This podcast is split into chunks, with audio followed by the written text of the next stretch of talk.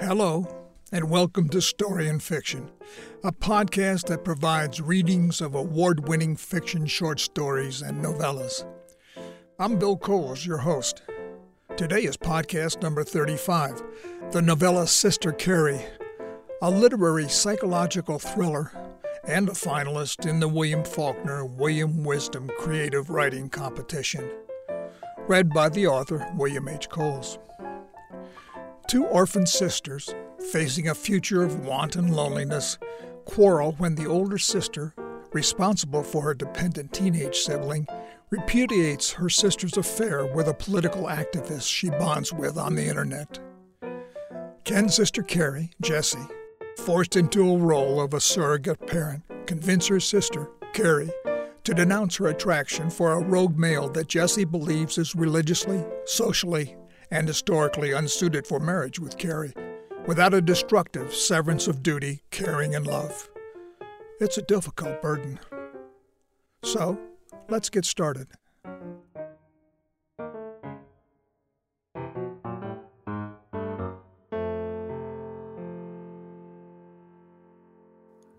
Chapter 1 2003 Piedmont of North Carolina. Inside the cemetery, bordered by a waist high iron fence and crowded with modest stone markers and wooden crosses, some draped with plastic flowers, two fresh graves waited, side by side, flanked by the caskets of the mother and father of the Broward family.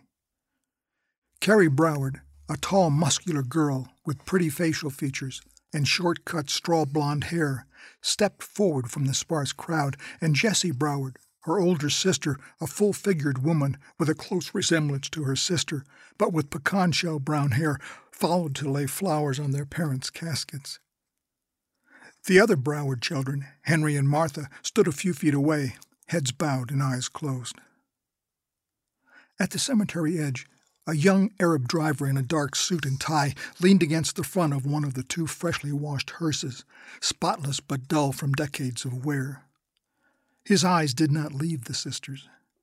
A minister delivered a final prayer for the deceased. The gnarled fingers of an old woman sitting on a three legged stool painfully searched the frets of her weary guitar for the strum chords of Just a Closer Walk with Thee. The service concluded the mourners drifted toward the church as the undertaker directed workers to lift the straps of the first coffin for its descent into the earth.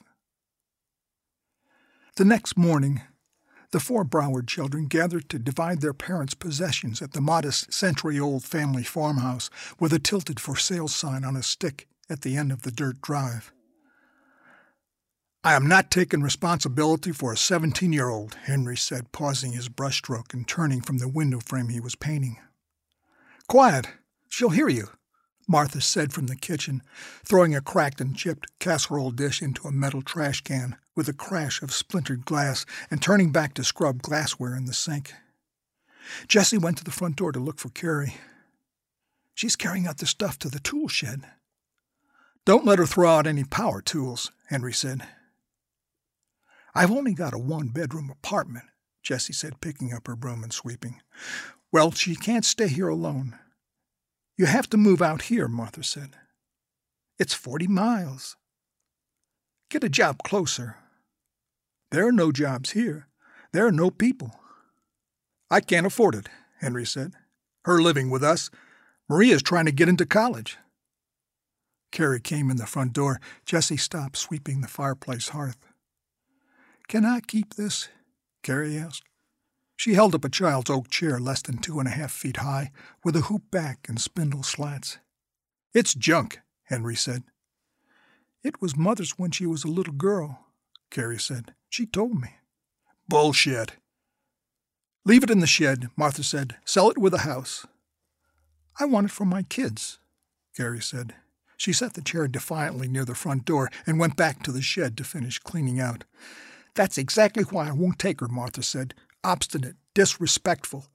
I have no responsibility to live with that for the rest of my life. A stemmed glass splintered as she threw it in the trash. They worked in tense silence for a few minutes. You're the one, Jesse. You're closest to her. She'd at least be able to stay close to where she was born, Martha added. She doesn't have the smarts to make it in the big city. Move into a bigger apartment, for Christ's sake, Henry said to Jesse. And who will pay for that? Jesse said. The silence intensified. Well? Jesse asked. Martha went somewhere into the back of the kitchen out of view. Henry stared out the window and kept working. I'm not taking her on myself, Jesse said. I can't afford it. Sell what's left after today, Martha said, coming in from the kitchen and wiping her hands on a dish towel. There's nothing left of value, Jesse said. You've taken everything. I'll try to send an allowance, Martha said. How much? Jesse asked. I can't afford more than a few dollars a month. Jake won't give it to me. I'll have to take it out of my house budget. Then I get what's in the bank accounts, Jesse said. No way, Henry said. I'll be the executor. It's the only way I can take her on, Jesse said. Martha picked up a box full of dishes and started toward her truck. She looked to Henry. You've got more money than all of us put together, she said to Henry as she went out the front door. I've got family responsibilities, Henry said. And a big boat, Martha retorted. I make just above poverty wages, Jesse said. Hourly, nothing guaranteed. Martha re entered. Give her the money, Henry. It can't be much anyway. Henry paused. Only part, and only if Carrie is living with her. By late afternoon, cars and a van were packed, and Martha left for Michigan and Henry for Arizona. As Jessie locked up the house, she pretended not to see that Carrie had tucked the child's chair under some blankets in the back of the car. For weeks after the funeral, from her bedroom, Jessie heard the quiet sobs from Carrie sleeping on the sofa bed in the living room. Carrie missed their parents and the farm, but she rarely spoke of them. But with time, the crying disappeared. Carrie had a job in a movie theater working behind a concession stand. She liked helping the patrons and considered her job a career to conquer. And she stayed busy. When Jessie returned from work as an assistant for an optometrist, she'd find Carrie polishing, scrubbing, and washing the apartment. For recreation, Carrie chatted on the internet, on Jessie's computer, or watched movies or late night reruns of I Love Lucy on TV. Jessie loved Carrie as best she could, better than she did Martha and Henry for that matter, and convinced herself she liked having Carrie around. But she couldn't bear the burden of inherited parenthood it wasn't personal. Jessie really didn't have room for a teenage girl or anybody in her apartment, and she felt trapped. Worst of all, there was no relief. Henry and Martha still refused to consider taking Carrie in, even on a rotating schedule, and Jessie had no support, and no money had been sent by either Henry or Martha. The reality haunted Jessie now. Carrie had dropped out of high school to work the farm, selling produce roadside and in town markets. She would never go back to school, and college had never been considered. As Carrie settled in, Jessie's dream of a loving husband and a happy brood of children of her own faded. So Jessie prayed and thought, thought and prayed, and finally accepted her new responsibilities of mothering Carrie would never go away Jessie determined to bring up Carrie with their parents' Christian principles and keep her innocent from worldly sins.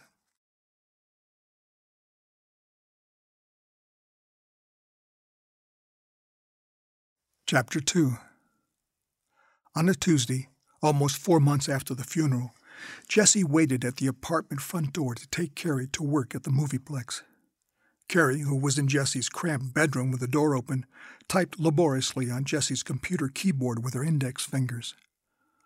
Mom's child's rocking chair, the age scratched and dented oak oiled and polished by Carrie, sat against the wall squeezed between the bed and the computer stand. Hurry! It's raining, Jessie called. I can take the bus, Carrie called back. I can't be late. Shut it off. He wants to meet me, Carrie exclaimed when the screen displayed a chat room return. Who? Zamel. Zamel? What's with Zamel? He says he saw me at the funeral. Jesse entered the room. You don't know him. He's single. He lives alone. He fixes computers and works part time for the funeral home. You can't tell crap on the internet. He might be a rapist or a serial killer. He's not. A terrorist, even. He loves animals. He wants a puppy. He misses his mother in Iran. Don't promise him anything. He wants to meet me at the mall. No. He wants to meet you, too. That will never happen. Carrie typed in a reply and turned off the computer. You didn't say yes, did you? Jesse said. I can do what I want. Not until you're 18, and maybe not then. Carrie grabbed a jacket from the bed as Jessie slipped into her rain gear and opened the door. You are not going to see that boy, Jessie said as they walked to the car.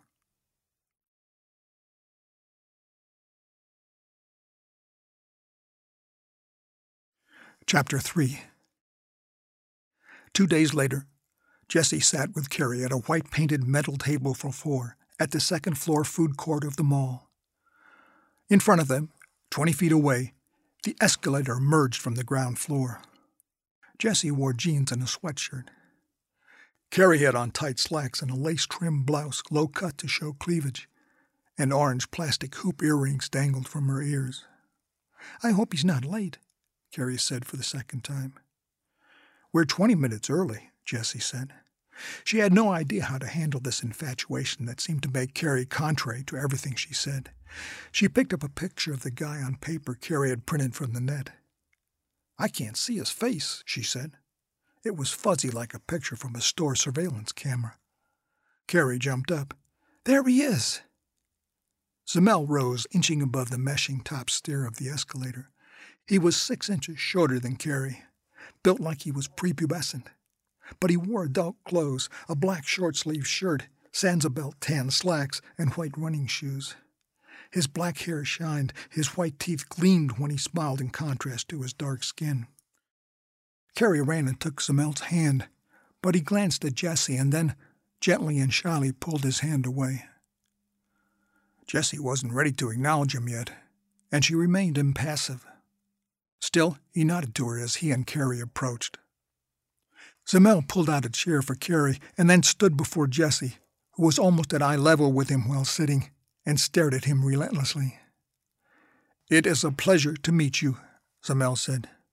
Really? Jesse said. Carrie has told me all about you.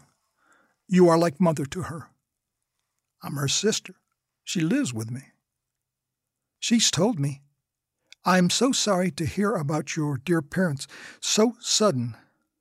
Jessie shook her head in disbelief. You might as well sit down.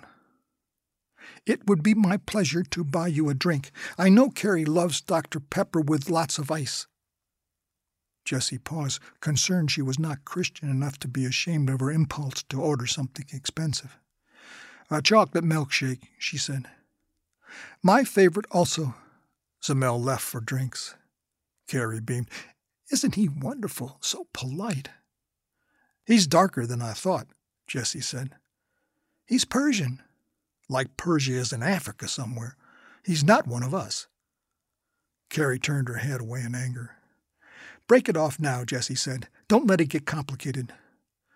Be nice to him, Jesse, for me. Jessie begrudgingly admired the way Zamel placed the milkshake before her, first carefully laying the brown paper napkin underneath and another one to the side removing the straws from their paper wrappers carefully to never touch them as he handed them to her, and then serving Carrie. He had a cup of water for himself. Thanks, Jessie said to Zamel, but glancing quickly at Carrie to convince her she wasn't satisfied in any way by Zamel's performance. Pleased to have the opportunity, Zamel said. Are you legal? Jessie asked. I have a student visa. I take classes at Stringer Community College. I hope to apply for a green card, Zamel said. You have family? Jesse asked. Yes, in Iran. You saw Carrie at the funeral? I was there, yes. You tracked her down? Not exactly. I found her internet. I work with computers. Jessie squinted, her brow creased. Carrie clasped Zamel's arm. Leave us, Jesse, Carrie pleaded. I don't think so, Jesse said. You promised. I never. Please. Carrie and Zamel had identical forlorn looks that made Jesse suspicious of pre-designed agendas. Jessie sighed inwardly and stood and walked toward the Sears store entrance, looking back over her shoulder at Carrie and Zamel, now talking intently. Two hours later, Jessie led Carrie by the arm from the mall to her Ford Focus. Zamel waited near the doors of the mall exit, grinning. What exactly had gone on? Jessie thought. He's so cool, Carrie said. They walked to opposite sides of the car. Jessie paused before unlocking the door. That's it. No more, Carrie. He's not right for you. Carrie tensed. They got in the car. Jessie put a key in the ignition. We're going to the museum next Sunday, Carrie said. In the name of God, Jessie thought. She had hoped this would be the end, not the beginning. Not Carrie falling for some internet guy, and she cringed inwardly at Carrie's blatant disregard for her authority. Absolutely not, Jessie said. Tell him no. I can take the bus. He doesn't have a car. Jessie started the engine. It's over. I mean it. She backed out of the parking space. Carrie stared determinedly out the side window, hoping to get a last glimpse of Zamel.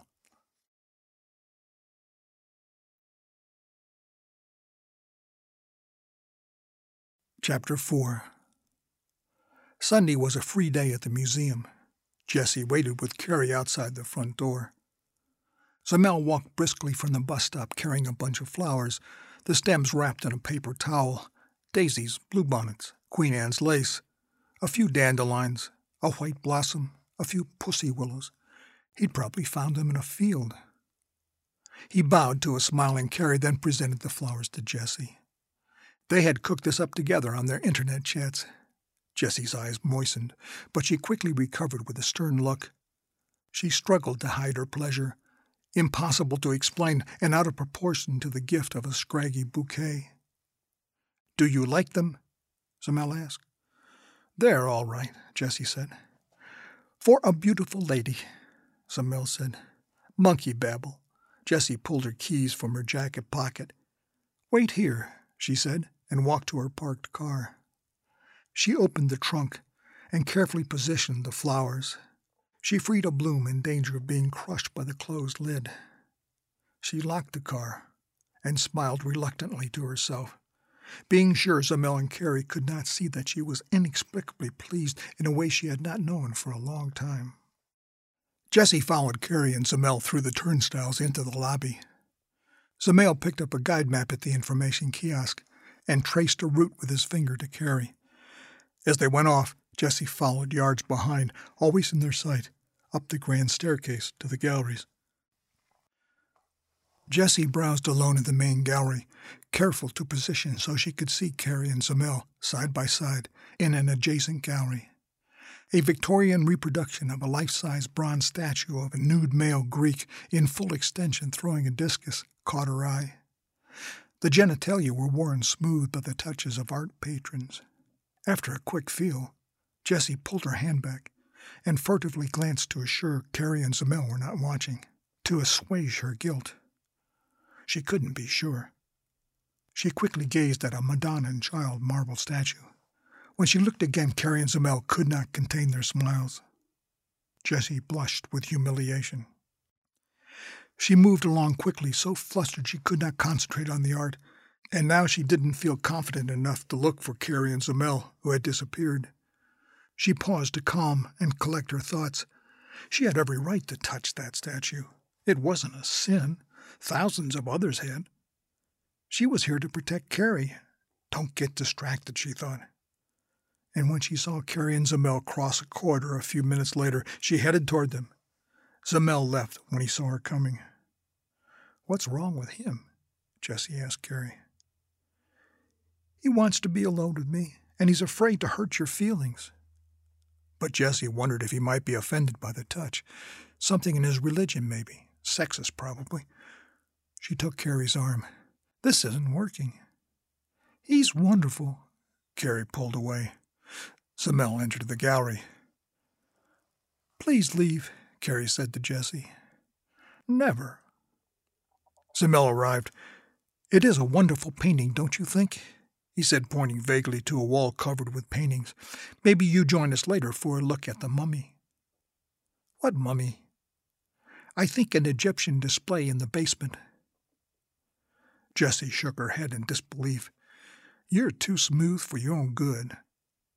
I do not mean to offend Miss Jessie. You can't offend me. I don't listen. I just meant, please, Jessie, just for a little while, Carrie said. Where will you go? Just around here. Maybe in sculpture, Zamel said. Don't leave modern art, Jessie said, thinking specifically about the nudes in sculpture. With just paintings on the wall and only one skinny stick sculpture of a saint in gallery center, there was little to hide behind in modern art, and little to identify in the abstract imagery that might be erotic to the young. As you wish, Zamel said to Jessie. I'll be around, Jessie said. You just won't see me.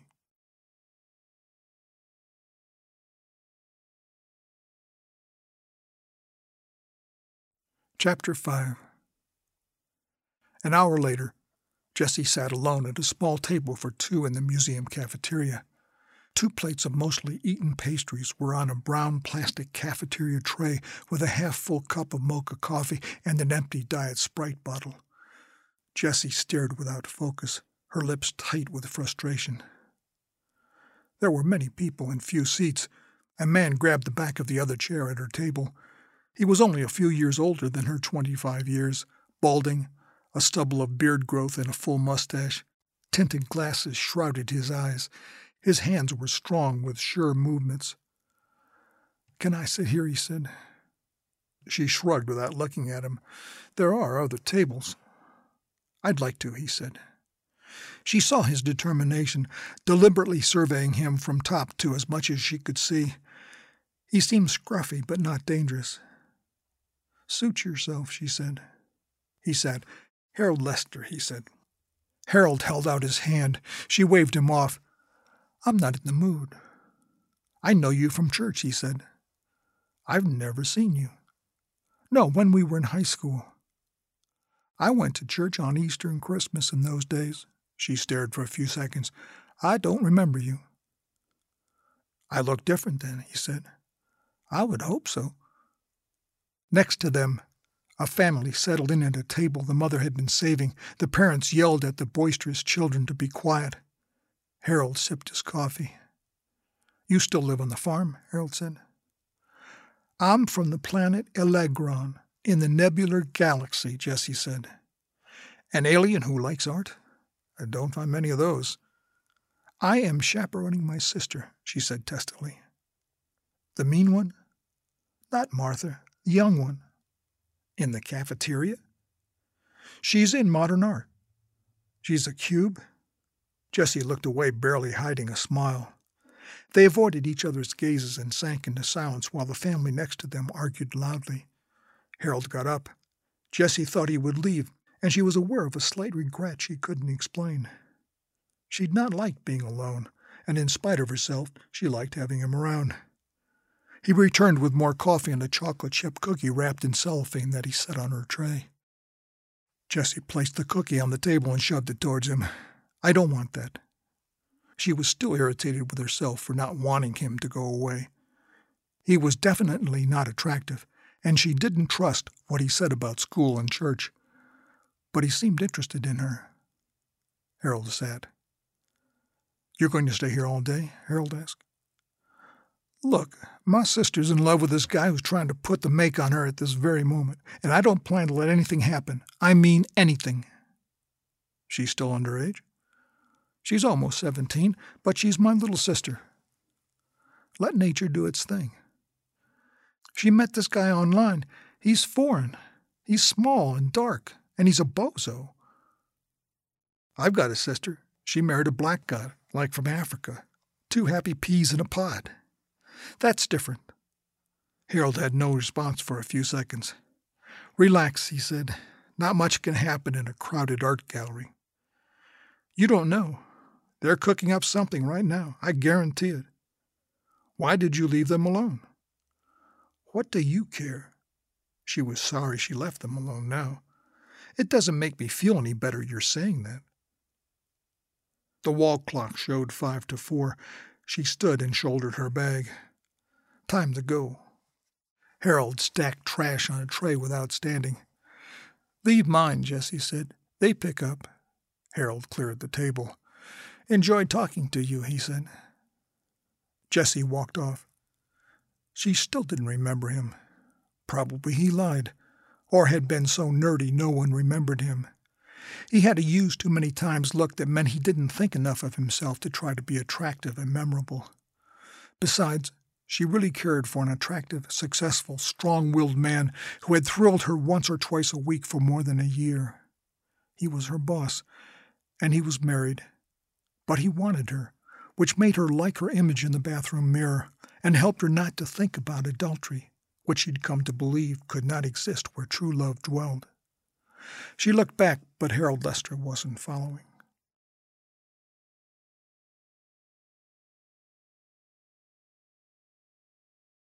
Chapter 6 In minutes, Jesse was in the modern gallery.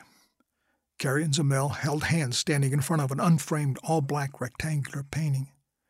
As Jesse approached, Carrie left Zamel to face Jesse alone. Zamel stayed in easy hearing distance. Zamel wants to get married, Carrie said. Jesse gasped. You've only had one date. We talk all the time on the net. He knows a garage apartment next to his cousin and her husband in Butner. There's a bus. I could keep my job. Clean your place once a week. Zamel closed in. Miss Jessie, I must express my interest in Miss Carrie. He had this dreamy, if not a little forlorn look. Go away, Jessie said. She fought the idea he might be sincere. Maybe you would like to talk woman to woman for a while, Zamel said. She changed her mind about getting rid of Zamel. It was time to set things straight. Stay here, she said to Carrie. She grabbed Zamel by the arm, overcame his resistance, and forced him to walk beside her into the next gallery, behind a sarcophagus, out of view of Carrie. Zamel tilted his head back to look at her, Stay away from my sister, Jessie said. I will not do that. She is the object of my affections. She is a child. She is a woman to make any man a good wife. She's never been with a man. She doesn't know. She has told me many times she is chaste. Chaste? I too have withheld relations. Jessie was at a loss for words for many seconds. We are leaving. Don't follow and never speak to my sister again. I cannot do that. You've got no choice. Jessie found Carrie staring at a Renaissance painting of a half nude Venus embraced by Mars, but Venus's eyes were focused to infinity, as if she were angrily dissecting a distant galaxy. Let's go, Jesse said. No, Jesse. It's sex. He wants your sex. Jesse dragged the defiant Carrie by the arm into another room farther away from Zamel. Carrie twisted away. Zamel approached.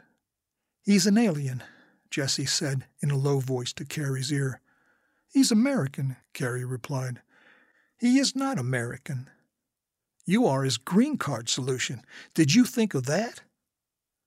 Carrie looked puzzled, not knowing exactly what a green card was. Zamel approached and stepped up in front of Jessie. She is not my green card. Do you have one? I told you I will apply. There you go. An American wife might help. Deny that, and what will you do?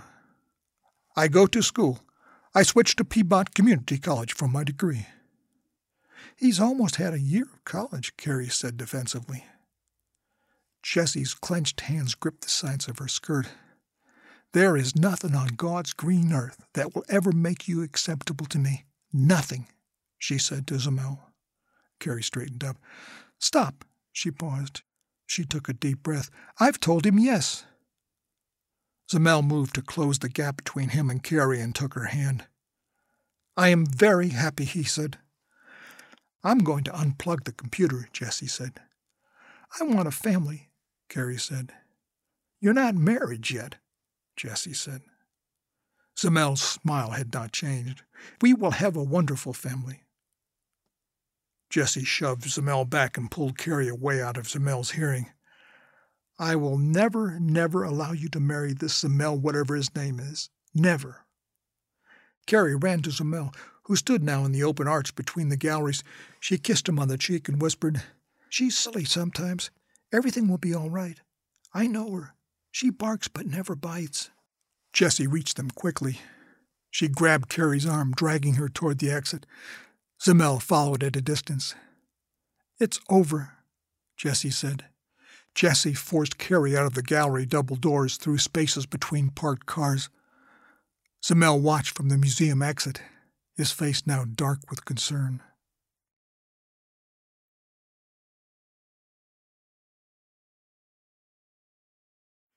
Chapter 7 The Reverend Luther Coffey opened the door to his office in the administrative recreational wing that was just behind the twin steeple red brick Baptist church. Jessie and Carrie entered. He directed them to upholstered chairs in front of his polished mahogany desk. The Reverend, at thirty five, envied the youth of Carrie and Jessie. He wore his white clergy collar, reminiscent of a Catholic priest. He had brushed his short cut hair upright twice before they arrived. He wore thin gold wire, barely myopic glasses to achieve authority he did not feel with the sisters, who aroused him in ways he could not suppress. Jessie, rarely I see you these days, he said. He lowered himself into his leather swivel chair as if sitting on a throne. Through his apprehension of being insignificant, he forced a smile, his lips together. Jessie made no attempt to greet him. I brought Carrie to talk to you. He looked to Carrie. Jessie told me you want to marry. Yes, sir, Carrie said. Jessie interrupted immediately. I've told her it's wrong from the beginning. Have you known him long? The Reverend asked Carrie, although he knew it had only been weeks. Jessie answered, They've only had two dates. Don't start, Carrie began. It's the truth, isn't it? Or have you been sneaking around that I don't know about? Carrie looked down, too angry to find words. Jessie shook her head. I've tried, God, how I've tried. The Reverend spoke up. Let her speak for herself, Jessie. Carrie leaned forward intently. Will you marry us? He already had his answer to that question. It's too early to think about that. You and your friend, are you engaged? Yes, sir. She doesn't have a ring, Jessie said. I don't need a ring, Carrie said. Do I? she asked the Reverend. A ring is a symbol of deep commitment, the Reverend said. He doesn't have the money now, Carrie said. He promised he'll have it later. See, he doesn't have the commitment, Jessie said. That's a lie, Carrie said. Rings cost money, Jessie said. Where would that jerk get the money? A ring doesn't have to be expensive, Carrie said. There's more to it than that, the Reverend said. He had roughly outlined his approach in his mind before they arrived, and he started on his plan.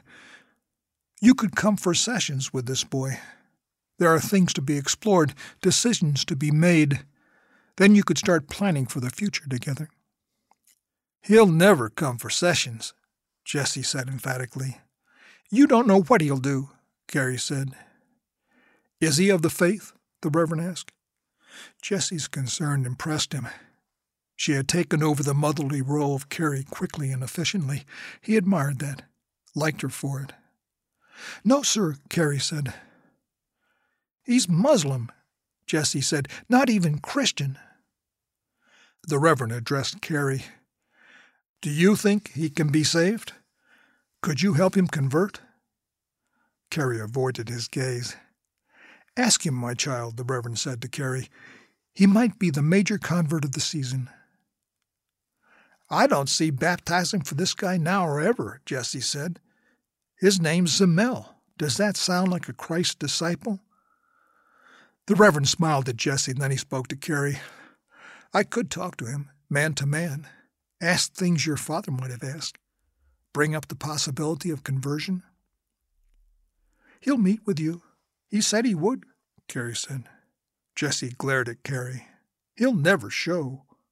He's not like that, Carrie said. Let's give him a chance, Jessie, the Reverend said. He looked at Carrie. Wednesday afternoon at two? He works, Carrie said.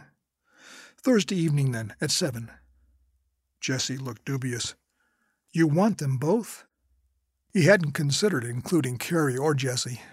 It was not a good idea. Uh, maybe Zamel alone, he said. Then you later, he added, looking at Carrie. Jessie drove intently, staring ahead. Carrie looked out the side window. The Reverend will never marry you to someone without the faith. It would be his sin and yours, Jessie said. Carrie stayed silent until they were almost home. I'm not going to change my mind. Jessie winced at her growing loss of control. Carrie no longer had her open innocence to all things serious. She was snarled in love. It was as if she were adopted or something, not like the sisters they had always been. Jessie appealed for help. Pray, Jessie said. Ask God. Carrie's face tightened. Jessie angered. I'm speaking to you. Carrie still said nothing, even in the time it took for Jessie to nose into a space at her apartment complex.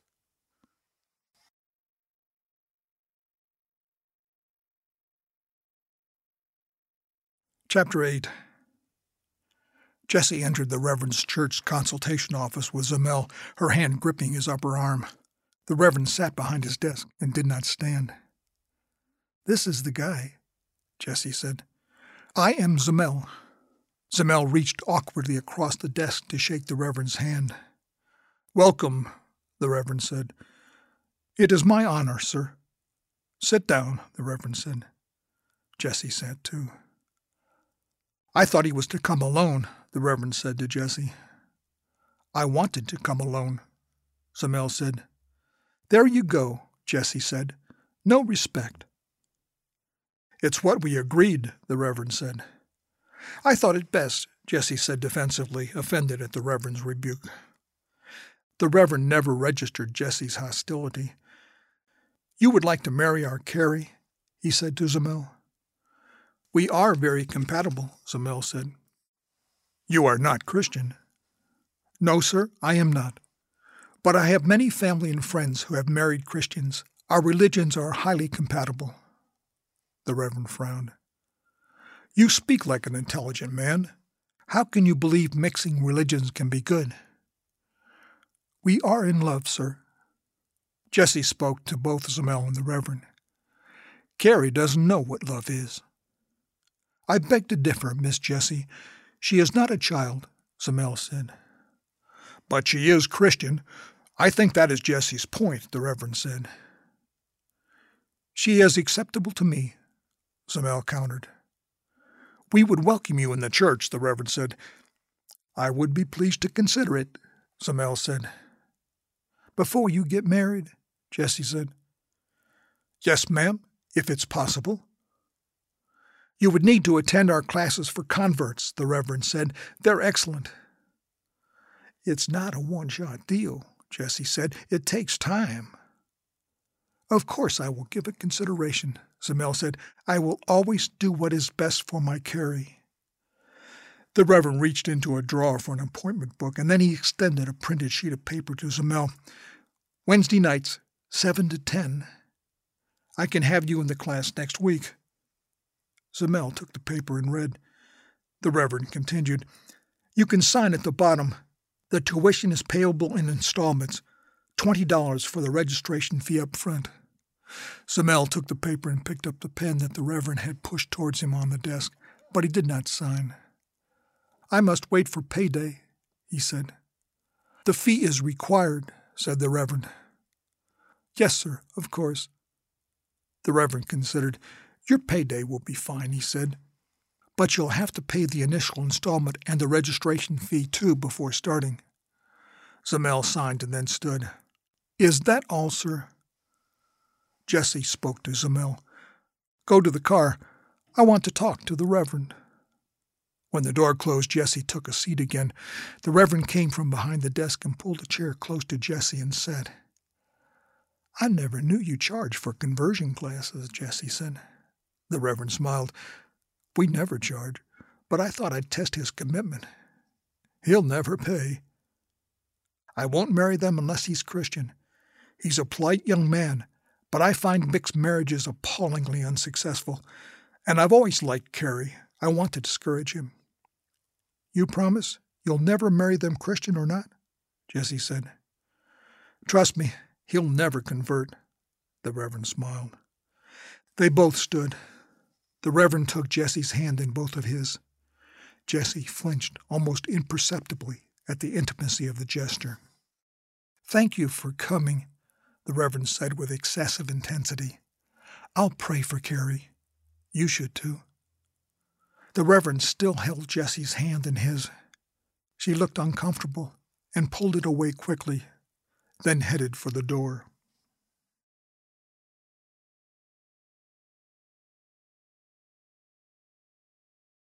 Chapter 9 Two weeks later, Jessie came back to the apartment a little early after work, worried about Carrie and her plans. A waist high, taped and sealed packing box half blocked the door in the living room. Carrie packed an open suitcase on her sofa bed. Jessie walked straight to Carrie. The silver wedding band on Carrie's finger caught the afternoon light from the bedroom window. Jessie froze, waiting for an explanation. Talk to me, she finally said. Carrie kept packing, refusing to look. After all I've done for you, the sacrifices, the worry, Jessie glared. What about Mom and Dad? They wouldn't approve. They'd hate him. Carrie paused, her jaw clenched. In God's name, Jessie said, you owe it to their memory. Stop it, Carrie said. Just wearing a ring doesn't make you married, you know. You got to have a church wedding with a real minister. Carrie closed the top of the suitcase and faced Jessie. It's all legal. It's Muslim. My God, you've always dreamed of a church wedding. Zamel loves me. You'll never have that, not with Patrick. I don't want a foreigner for a brother in law. Jessie cried without wanting to. After a few seconds, Carrie smiled hesitantly, hoping Jessie's face would show pleasure, that she would accept and share Zamel and her happiness. Jessie refused to respond. She couldn't stop sobbing. Carrie went back to packing. I hope you'll be happy, Jessie finally managed, but she couldn't hide the sarcasm in her voice. A rusted pickup truck, driven by a male Arab, pulled into a parking space in front of the apartment. Zamel got out of the passenger side and walked slowly to Carrie. She hugged him. He reacted hesitantly at first, then he embraced her. He walked over to Jessie and took both her hands in his. She reluctantly allowed him to come face to face. I am indeed fortunate to have such a beautiful sister, he said. How irritating, this happiness on his face. That's garbage, Jessie said. You know it.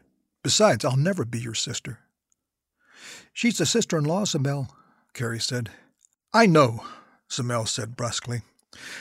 Zamel carried out the smaller box and Carrie followed with the suitcase. They returned for the big box and positioned one on each side. Jessie refused to help. Will you come and visit? Carrie asked Jessie. I don't think so. Carrie looked away. She still wanted Jessie's blessing. Zamel lifted the box and silently directed Carrie to help him with his eyes. You are always welcome at our place. You are family, he said over his shoulder to Jessie. They joggled the box through the door and carried it down the walk. Jessie followed them out the door, but stopped at the top of the steps. She wanted no clue for them that might expose how empty she felt abandoned. She went back inside before they were even near the truck. She closed the door, leaned against the wall, and cried.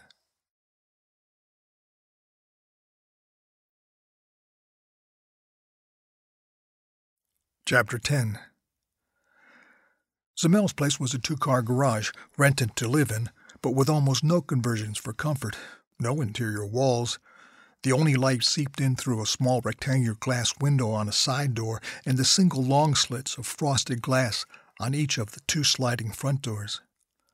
A sink, a knee high refrigerator on the floor, and a four burner stove clustered in the rear corner of the garage. The only furniture in the room was an aluminum tube folding chair with plastic woven strips on the back and seat, and a small wooden table. A TV set sat on the floor near the single electrical outlet, and a box spring mattress on a metal frame was to the side. Indelible oil stains from years of leaky engines stained the bare concrete floor.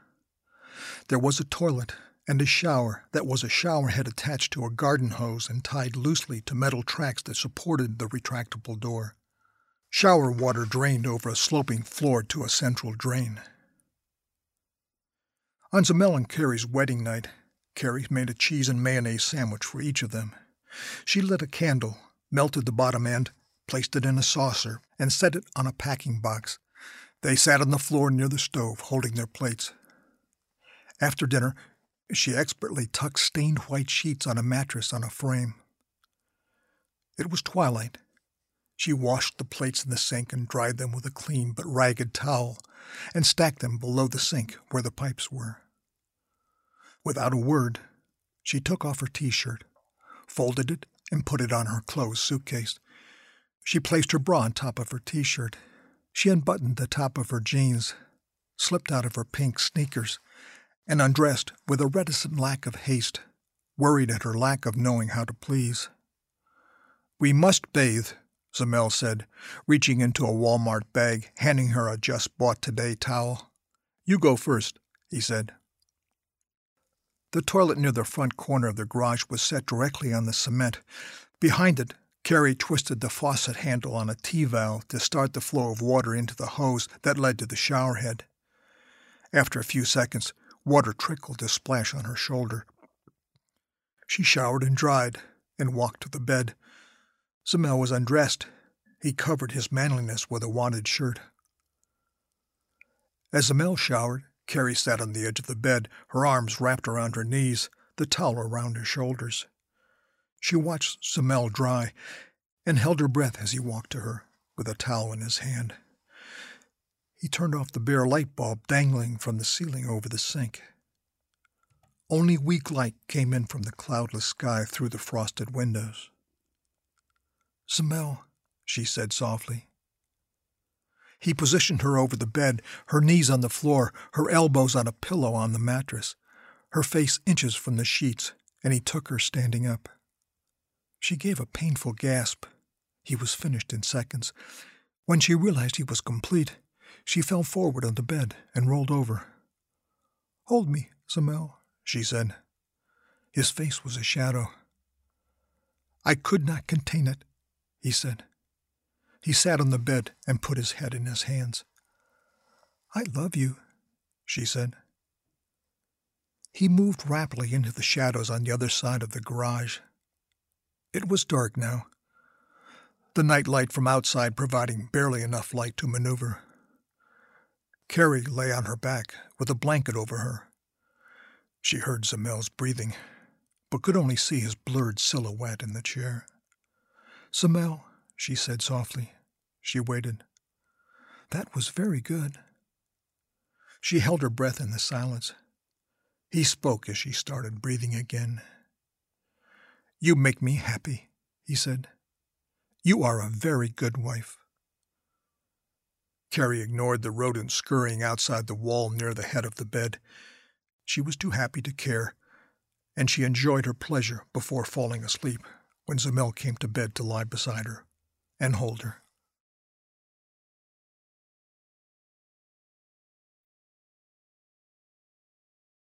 Chapter 11 Even as a new bride, Carrie worked her movie job six days a week.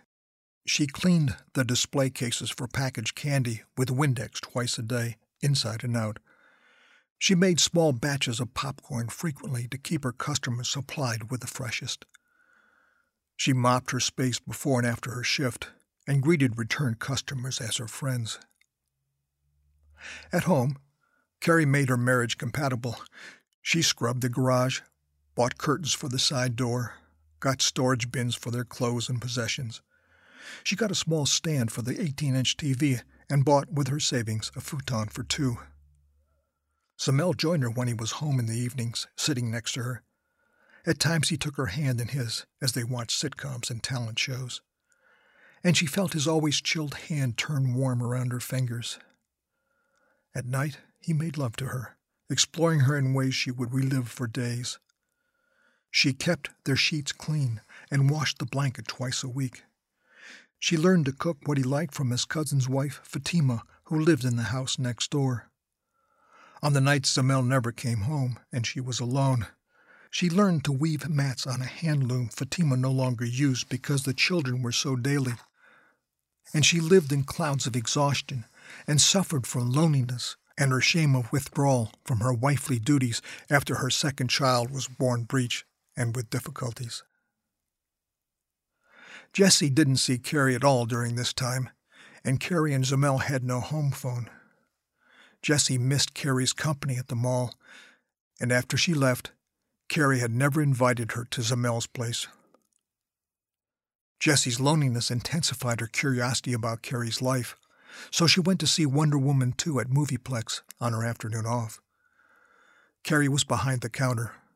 Jessie whispered to her when she thought no one could hear. I miss you, she confessed. What's up with Zamel? He's busy, Carrie smiled. She was chronically content. You guys must be rich. Two jobs and all. His mother's in Iran. We send our money to her so she can come to America. Carrie gave Jessie a large popcorn without charge, butter too. Maybe we could hit the mall sometime, Jessie asked. I can't now, Jessie. I got to be home for Zamel. He comes home at all hours. I'm your sister.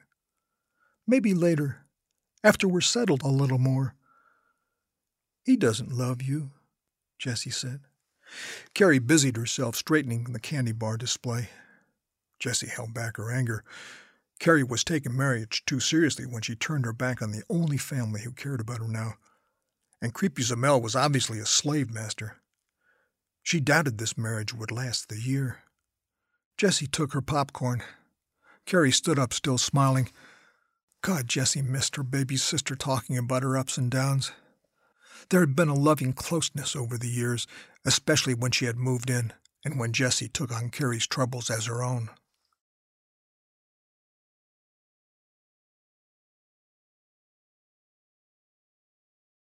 Chapter 12 A month passed. Jessie's loneliness and worry persisted. Finally, she determined to visit Carrie. It was, after all, her obligation to care for her sister. She needed to know what had happened. Would Carrie be happy? Who were her friends? Would she and Zamel work out? Jessie parked her car in front of Carrie's two car garage, set back a few yards from the street on a paved driveway. The garage looked flimsy, standing alone on the lot where the house to the left was now merely a concrete block foundation smothered with packed, hardened ashes from a fire years ago. The only entrance to the garage was an undersized door on the side. The two front sliding garage doors had been nailed immobile with wooden 2x4s crisscrossing the outside. To the right of the garage, a one story house had a small porch littered with bicycles and toys and a rusted 75 year old barber's chair. From the back of her car, Jessie took out Carrie's rocking chair and approached the side door. Carrie opened the door a crack before Jessie arrived. Only half of Carrie's face was visible. You home alone? Jessie asked. Through the narrow opening, only dark was behind Carrie with no details. The frown on Carrie's face was stark and unfriendly. It's a mess, Carrie said. Jessie waited for the door to open, holding the chair. I thought you might want this, she said.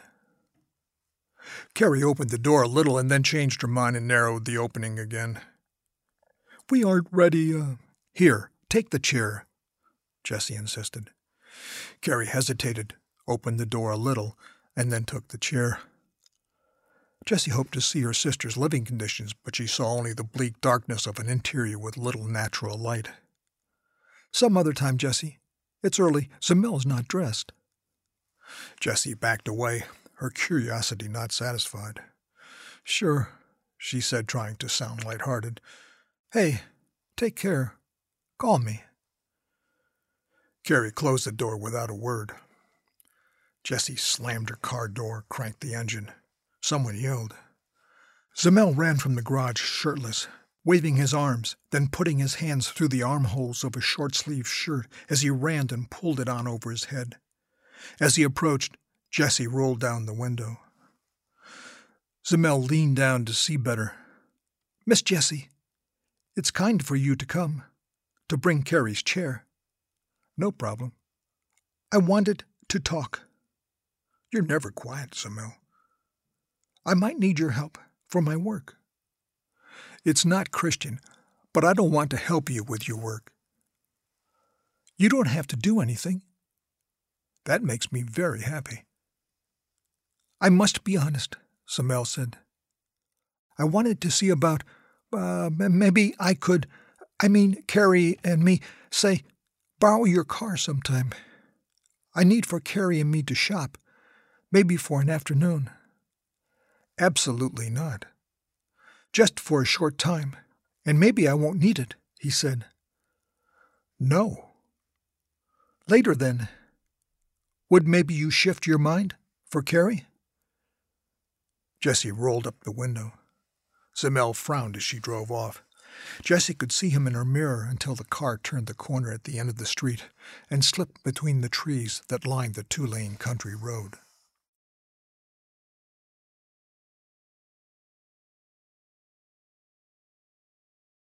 Chapter 13 The night Carrie waited to tell Zamel she was pregnant, he did not come home when expected. They still had no phone at home. Zamel's cell phone was always clipped to his Sansabelt waistband. Carrie checked with Fatima, Zamel's cousin's wife next door, but she had no news about Zamel. After eleven, Zamel burst through the door, followed by two dark skinned men his age. Go to the back, Zamel said to Carrie. Are you all right? she asked Zamel. The tension the men brought into her home made her afraid. Zamel did not answer. The two men sat on the bed, and Zamel pointed Carrie to the back of the garage, behind the two hanging sheets. Carrie complied, closing the opening between the sheets behind her, and sat on a pallet on the floor and listened for understanding to a mix of Arabic and English words from the other room. A friend had been arrested, a stolen car driven through a glass window into a student center at the college, but the bomb had fizzled. She had heard that part on the TV news. Even in silences, she could feel the despair in each of them. Over the next hour, the men's words had become earnest, repetitive, with frequent corrections and arguments. When the men left, Zamel went to Carrie, still huddled on a blanket she'd spread on the floor. He reached down to help her up. Will everything be all right? she asked. Go to bed, he said. She wanted to stay with him. I need you tonight, she said. I'm spent from work, he said, pulling her up from the blanket and lying down. Go to bed. He sat in one of the folding chairs. I will sleep here. She stood still for a moment, wanting to tell him her news. His eyes were closed, his head back, and he was breathing hard and fast. She backed away from him, before turning and leaving him to go to bed and lie on her back staring into the dark. She waited three days to tell him about the baby. They were watching TV on the futon. I'm pregnant, she said. He held her with real joy. I pray to Allah for a boy, he said.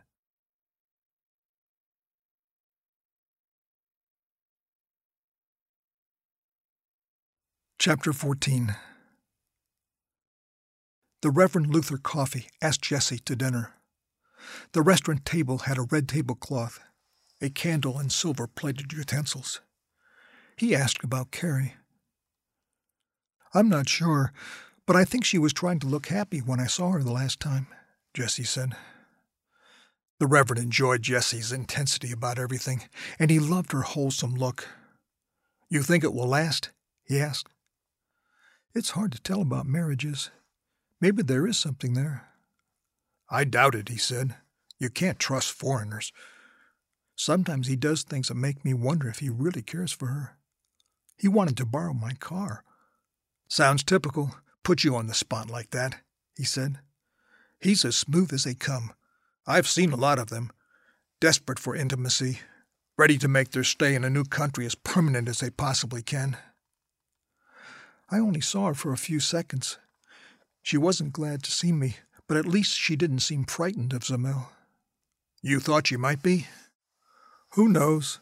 He's sexist. I imagine they all beat their wives. We can't let her heart be broken, he said. She's too good a person to let that happen. I've tried everything, Jessie said defensively. Visit her often. Point out her misery. She won't want me. I was hurt when she turned me away. She may not know it, but I'm sure she wants to see you. He straightened the silver on each side of his plate, lining them on exact parallel. You didn't see her face when I went to her place, Jessie said. He paused. It's the Christian thing to do, he said. After dinner, in the restaurant parking lot, the Reverend opened his passenger door for Jessie. Did you have a good time? he asked. She didn't answer right away. I did, she finally said, slightly unsure of what she had expected for the evening. He was on the edge of boring sometimes, but he cared about Carrie. She valued that. The Reverend pulled into a motel parking lot off the main street on the way to Jessie's apartment and killed the engine. Jessie looked at him. What's up? she said. I thought maybe we could spend some time alone here together. Here? Someplace private? Someplace where the wrong people won't see? See what? Us talking together? We just went to dinner. We talked at dinner, Jessie frowned. Please take me home. Couldn't we talk here then? In the car? We don't have to get out. Instead of going inside a motel? He couldn't say what he felt. She seemed unaware of the longing he was suffering. I want to go home, she said. He mustered his courage. You, you, you mean a lot to me, Jessie. Not in a motel. Go home. Take a cold shower. It's not like that. But it was like that. We can go somewhere else. I just don't want the congregation gossiping. She set her jaw and looked away. He started the car, flustered at her refusal. You've, uh, t- you've totally misunderstood. I'm a better person than you suppose, Reverend. You're a good woman, Jessie. I never meant anything else. She shook her head in disbelief. A motel. You, of all people.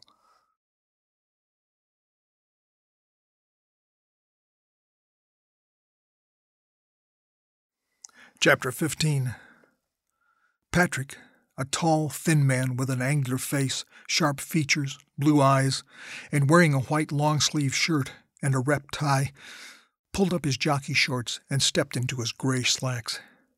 He fastened his genuine alligator belt turned to a mirrored cabinet over the metal sink, and taking a comb from his back pocket, slowly, almost tenderly, combed his red hair. It's still good, ain't it? Patrick said to Jessie with pride. It was the energy he delivered during sex that satisfied him. The strength of his hands on the breast, his gripping the arms, holding his subject almost in air on entrance. He retrieved his tasseled Italian leather shoes, polished to mirror images from under the exam chair, crammed in amid the optical paraphernalia in his optometrist's office. Jessie lay awkwardly on her side on the examining chair, reclined to the maximum, but still with an angle between the seat and the back. You okay? Patrick said. It hurts, Jessie said. She bent her legs to relieve sharp pains in the vagina. She slid gingerly off the table. She was nude except for her panties that had nestled around her right ankle. She pulled up her panties and put her foot into her pastel pink uniform pants and finished buttoning her white uniform blouse. It didn't hurt last time, did it? Patrick asked. That was different. What's wrong? This chair hurts me every time, she said. Sometimes I can't move right for days. Patrick pulled out a paper towel from a wall dispenser and wiped his hands. Can't we go somewhere else? she said. Patrick was slipping his arms into his white knee length professional coat, and an ophthalmoscope fell out of the side pocket and clambered to the floor. He swore. Did you hear me? Jessie said. This is important. Like a motel?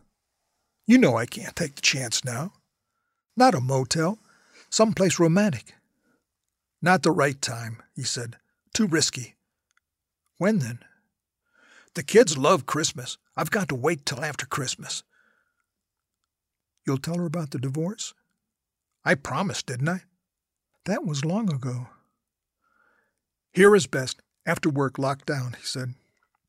Could we get a place of our own even before the divorce? Quit complaining, Jessie. I'm tired of being convenient on an exam chair that hurts. We can do it on the floor then. I can shove the slit lamp out of the way. That's humiliating. He was busy pocketing his wallet and his keys, stuffing a few papers and charts into a leather briefcase. Do you love me? Jessie asked. He shuffled through charts, being sure they were complete. That's hurtful, Jessie.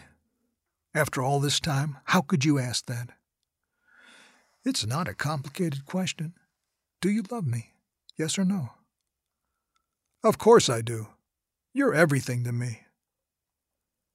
Have you ever hinted you're leaving? Do you talk to her about it? He laughed.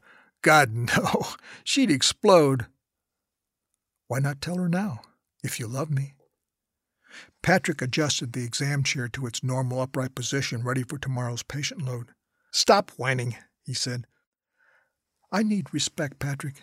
Just one little pea of old fashioned respect. I'm not a whore off the streets. Patrick's face reddened. The constant probing irritated him. I'm tired of this shit. Jessie's heart pounded. Her mind swirled with accusations mixed with demands of his expression for love. You're tired? You're tired of making love to me? Is that what you mean? Don't twist my words, he said. Say what you mean. Stop bitching, Jessie. I need to know. I need to know you love me. I can't go on without that. He latched his briefcase. You ain't worth this crap. The sense of her being used broke through, although she knew it had been lurking inside her for months. I hate you, she said. He hit her full face with the flat of his hand. She fell to the floor. He backed away, breathing heavily. She rose on her knees, groping for the exam chair for support. Is this the real you? She felt her face with her fingers. He stood rigid with anger. Why would this barely competent, impudent assistant turn into a nagging bitch after all he'd done for her? Who else would have fucked her? Christ, she looked like the farmer's daughter she was. You're fired, he said. You've never been any good anyway. You're sick, she said. Obviously, he didn't love her now, but to preserve her self respect, she tried to believe that he needed her at the time they started as lovers, and he had made her feel alive, for a while anyway. Now she feared the humiliation that her trust in his love had been so wrong. He refused to speak, trying to get control of himself, trying not to hit her again. She could not look at him, afraid to confirm again that he cared nothing for her. She stood unsteadily, walked to the door, and undid the lock. She walked into the dark office past the reception desk. She grabbed her shoulder bag that had been stuffed out of sight under the counter. She closed the outer door with deliberation and the least amount of sound she could manage.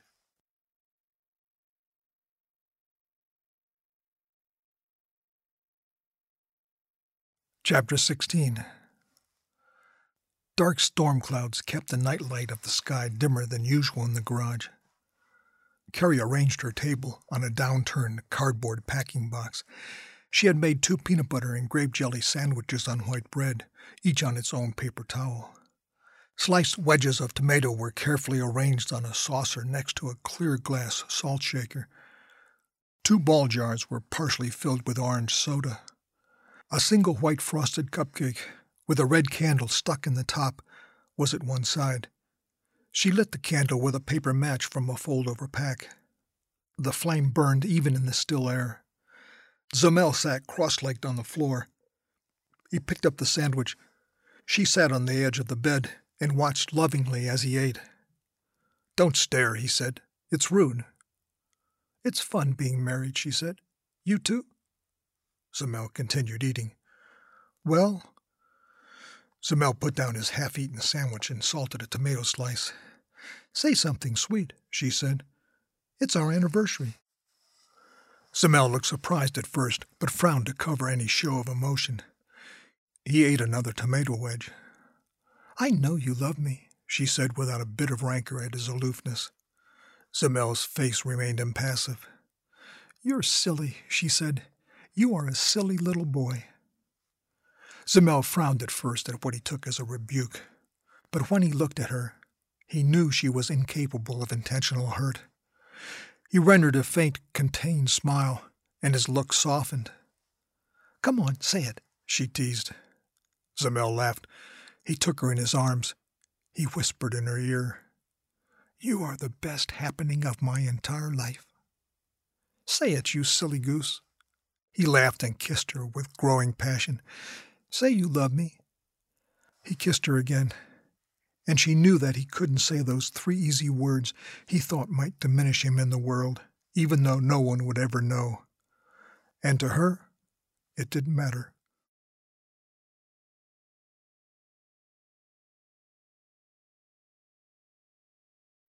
Chapter 17 At the movieplex, Jessie paid for a ticket and passed the ticket taker at the turnstile before she saw Carrie working alone, finishing filling the roaster pan with popcorn seed. A few patrons passed as Jessie walked up slowly to the counter. Hey, girl, she said. Still with butter? Carrie smiled. On the diet. Broke up with Patrick. Got to start looking good. He's such a jerk. Carrie handed Jessie a large tub of popcorn. As always, neither expected payment was needed, but Jessie knew Carrie would put money in the till for the popcorn after she left. I'm looking for work, Jessie said. Carrie looked radiant. Her skin glowed. Her hair was lustrous. Carrie served another customer candy and a Coke. Jessie moved to one side and ate her popcorn until the customer left. You guys must be rich. Two jobs and all. Jessie said. Zamel's mother is coming from Iran. We send money for her. Your place large enough?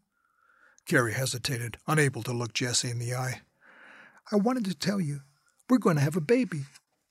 Oh, no. Zamel wants a boy. And you, what do you want? Jessie asked. A boy would be nice, like Zamel. Can you afford it? And it costs like thousands to have a kid.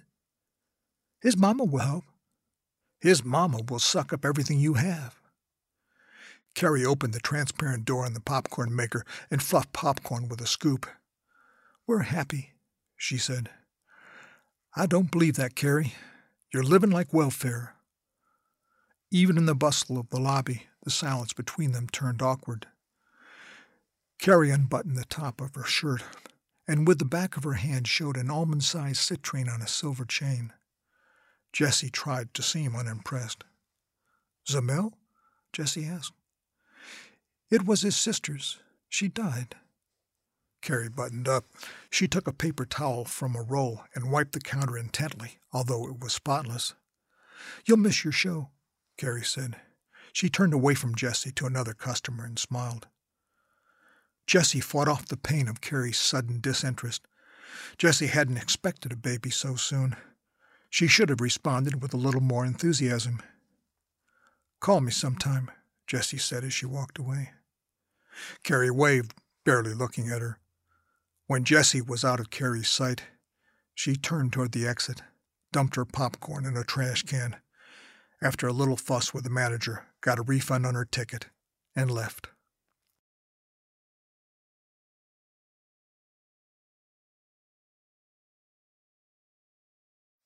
Chapter 18 After three weeks of job hunting, Jessie landed a sales job in furniture. A big store all on ground level with track lighting and clustered displays. To avoid having to look at her image, she walked around the cheval mirror plopped in the center of a bedroom display in the back section of the store. She hated her too tight pants, and white open necked blouse with plastic buttons on the front, and an oval patch above the left breast pocket stitched with Gripper's furniture in the center.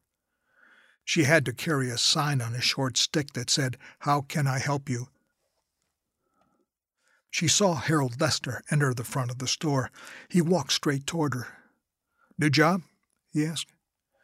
He'd shaved off his face hair and gotten a haircut since she'd last seen him, many months now, at the museum. Go away, she said.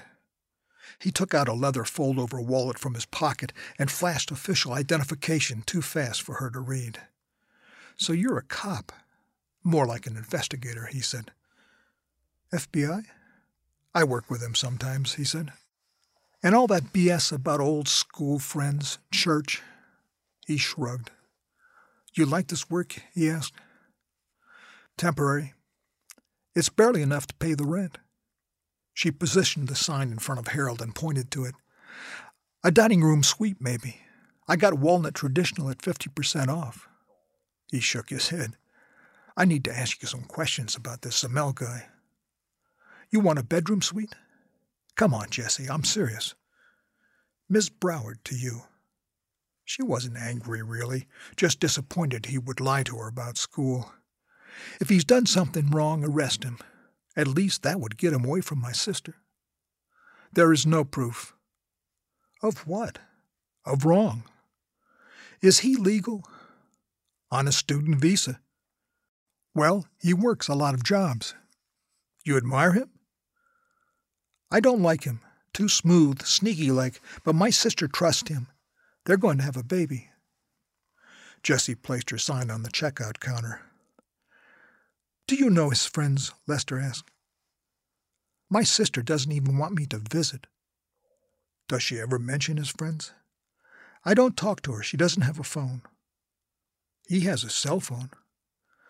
I don't think he lets her use it. And she's never mentioned his friends? You went there at least once, talked to her. I said ten sentences to her max at the house.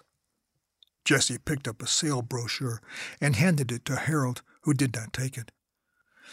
Buy a recliner, she said. 30% off till the end of the week. I get full price commission on sale items this week only. Nothing today, he said. You'll be sorry. Hard to believe. I'll feel sorry about not buying a recliner, he said as he left.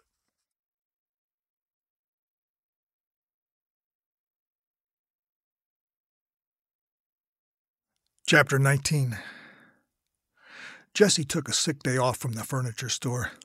She parked her car on the street and walked up the drive to Carrie's garage home. She hesitated and then, with a deep sigh, summoned determination to knock on the door. The door opened. Carrie answered. It was dark inside again and impossible to see details behind Carrie. Hi, Jessie said. I didn't know you were coming, Carrie said. You don't have a phone. How could I leave a message? Zamel always keeps it with him for business. So what am I supposed to do? Jessie asked. Not come? It's okay, Carrie said. Jessie choked up. It's it's not been easy, Carrie, without Patrick. You miss him? I don't have anyone now. She didn't miss Patrick. It was just that he left an uncomfortable void in her life. Carrie had not opened the door more than a few inches. Zamel did not like visitors when he wasn't in the garage. But she missed Jessie, in spite of herself, her heart filled with pleasure at seeing her. Not busy. Come on in, Jessie. You can meet Zamel's mother. Mother? Jessie had no idea Mother had arrived. Why had Carrie turned so secretive with marriage?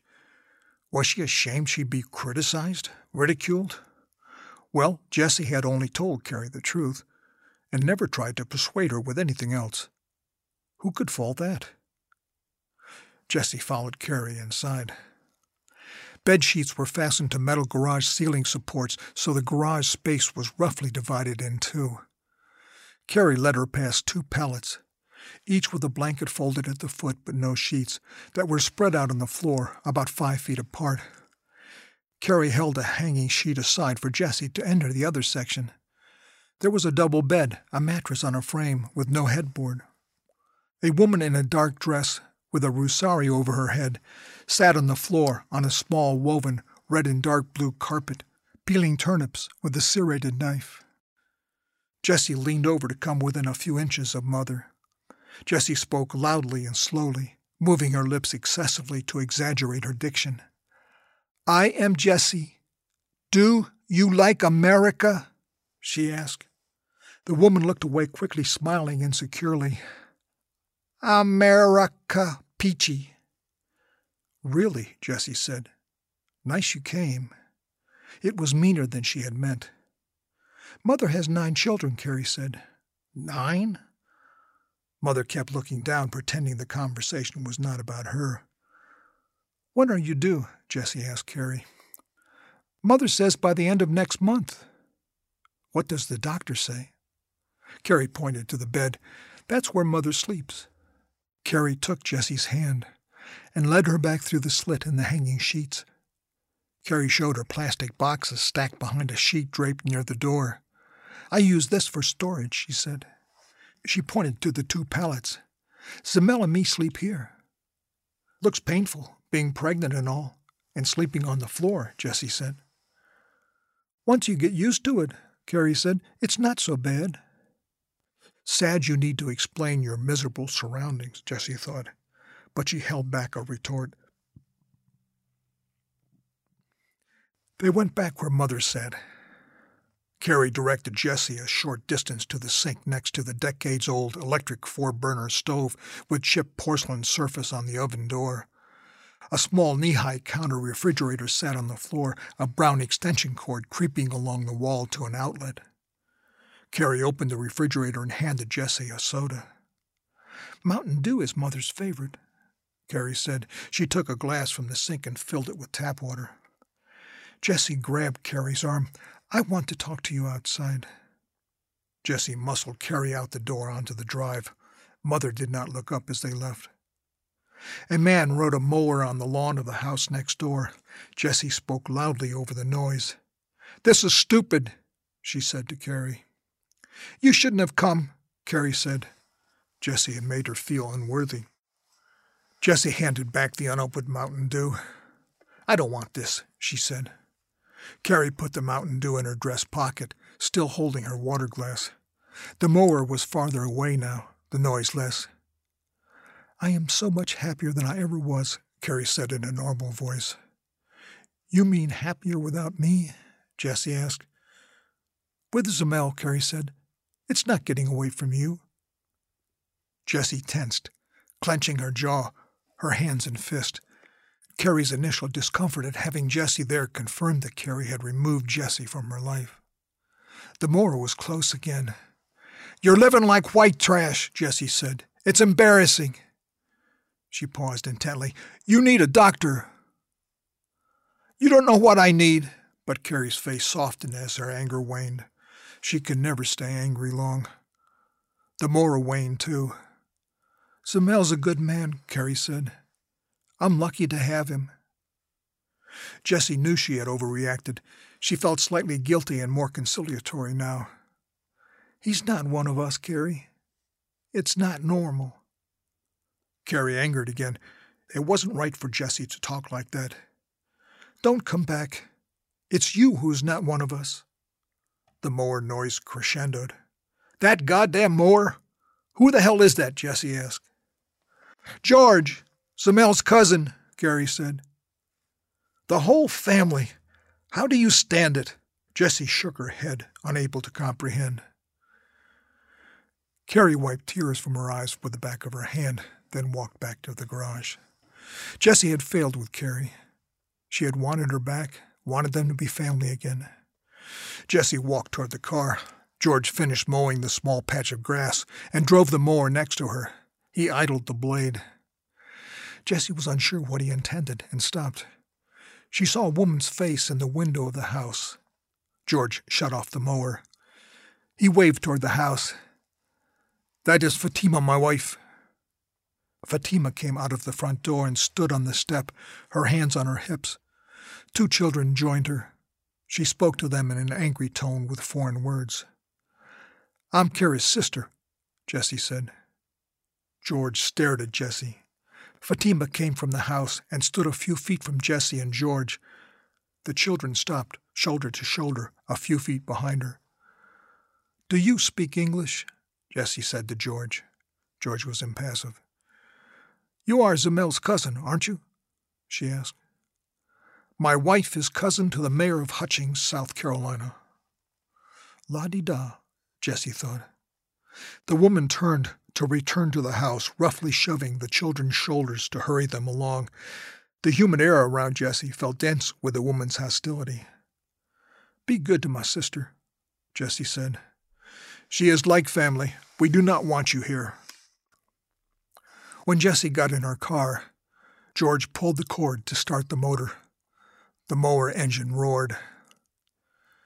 Jessie's heart was empty. She'd lost what had been between Carrie and her.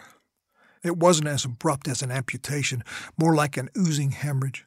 So slowly Jessie really wasn't sure what had left and when it had gone. Had she failed as a surrogate mother? She hadn't succeeded. She would always carry that burden. But worst of all, she'd lost the will to be happy. She had slumped into just getting through each day, without a single ray of excitement about the future.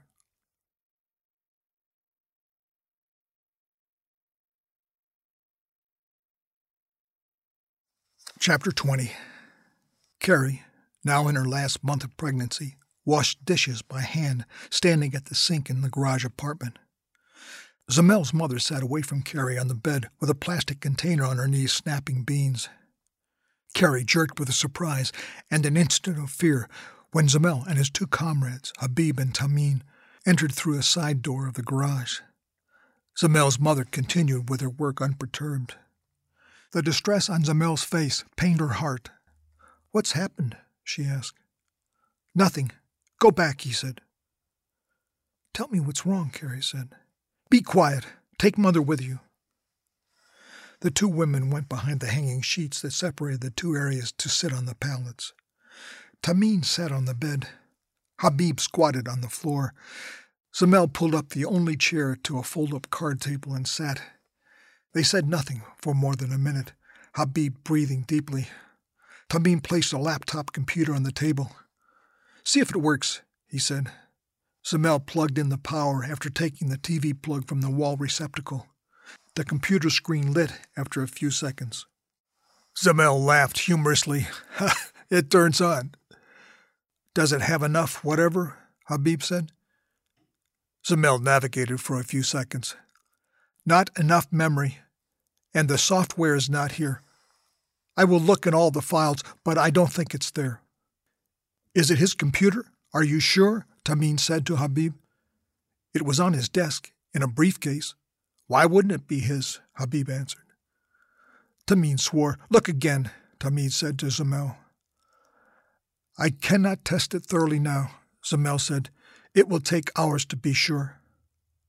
You will have to go back to find another, Tamim said to Habib. Habib shrugged. Let him do it, he said, nodding to Zamel. He cannot raise suspicion where he works, Tamim said. Carrie stuck her head between the sheets. Her face was intent with concern and curiosity. Uh, do you want something to drink? she said. Leave us, Zamel said.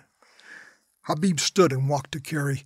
He briefly touched her cheek with the back of his hand. He grinned. You are woman for the gods. Don't touch her, Zamel said. Habib backed away. We have things to do, Tamim said. Habib gave a short, cruel laugh as Carrie retreated behind the sheets. Zamel glanced to the computer. I will test it tonight. Wait until I know for sure if we can use it. Tamim and Habib moved to the door. You must never come here again, Zamel said. We will come when we want, Habib said. Zamel stayed motionless until they were gone. Carrie rushed out from behind the sheets. Mother stayed seated and could be seen as a shadow through the sheet barrier. Tell me, Zamel, Carrie said. You must never know, Zamel said. Even I do not know the details. Carrie went behind the screen and leaned against the wall in despair from the exclusion. Zamel's mother sat on a pallet and continued her bean snaps. The snaps were loud now. Mother purposely did not look at Carrie. Carrie suspected Mother knew more than she let on, But since Mother did not talk to her in any language, there was no way to be sure.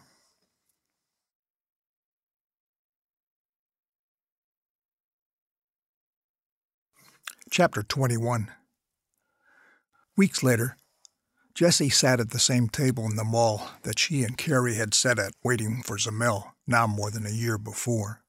The food court was busy but not crowded. She had a large cup of black coffee in front of her and a paper boat with only a few remaining french fries. She stared vacantly toward the escalators. Harold Lester emerged and walked toward her. She looked away, hoping to discourage him. She hadn't seen him since he had come to the furniture store. Uh, this food will make you die young, he said. You a doctor? I care about your health. So you can make me spy on my brother in law? He pulled out a chair and sat down. Please don't sit there, Jessie said. She drank cold coffee to appear offended, but she was curious why he was still following her. Why so hostile? Harold said, staying where he was seated. Jessie shrugged. I don't like all this sneaky stuff. I could take you out to dinner, Harold smiled. How ridiculous the idea was. There were times like this that made her want to hide under a rock to avoid him. Would that be okay? he said. Dinner? Say what you have to say here, she said. I wouldn't talk business at dinner, he said. Have you got enough to grab him yet? Jessie said. No. Harold leaned back and stretched out his legs. You were out to your sister's again. What did she say? She said very specifically don't talk to bald old men with mustaches. She give you a reason? he asked. They're jerks. Anything else? And serious health risks. Nothing new about Zamel? Not one thought to report. He wasn't there. Jessie saw a security guard near the elevator. Sometimes I think you're stalking me, she said, waving to a security guard for help she'd file a complaint. Harold turned so the guard could see him and held up his hand in a friendly greeting. The guard stopped and smiled. Harold gave a thumbs up. The guard walked down the mall in the opposite direction. What did all that mean? Jessie said. I'm not a threat, Harold said. Then why do you keep coming around unannounced? He smiled. You know, you're more likable than you want to be sometimes. I'll bet I'm a lot less likable than you think I am. Jessie stood picking up her bag. What's Zamel done wrong? Nothing I know of exactly. He's suspected. A terrorist? I can't prove it. Then why are you here? It's my job. You're creepy. Jessie walked away. Harold caught up. He handed her a card. Call me if you need me, if you think of anything important. I think I'll tell Zamel about you. He smiled. You think I wouldn't be here if he didn't know? Well, I'll tell him anyway, to scare him away from my sister. Maybe she could grow up normal. She walked away, not sure where she was going, but making an effort to appear she had a purpose. She did not know what Harold did really internal security, police, FBI. Her best guess would be working as an immigration official. She doubted Zamel was still legally in the country, but Harold didn't seem tame enough for immigration, and Zamel might be a terrorist. They were popping up everywhere since 9 11. Jessie called the number on the card Harold gave her, but the number went directly to him, and she hung up when he answered, not finding any clue as to whom he worked for.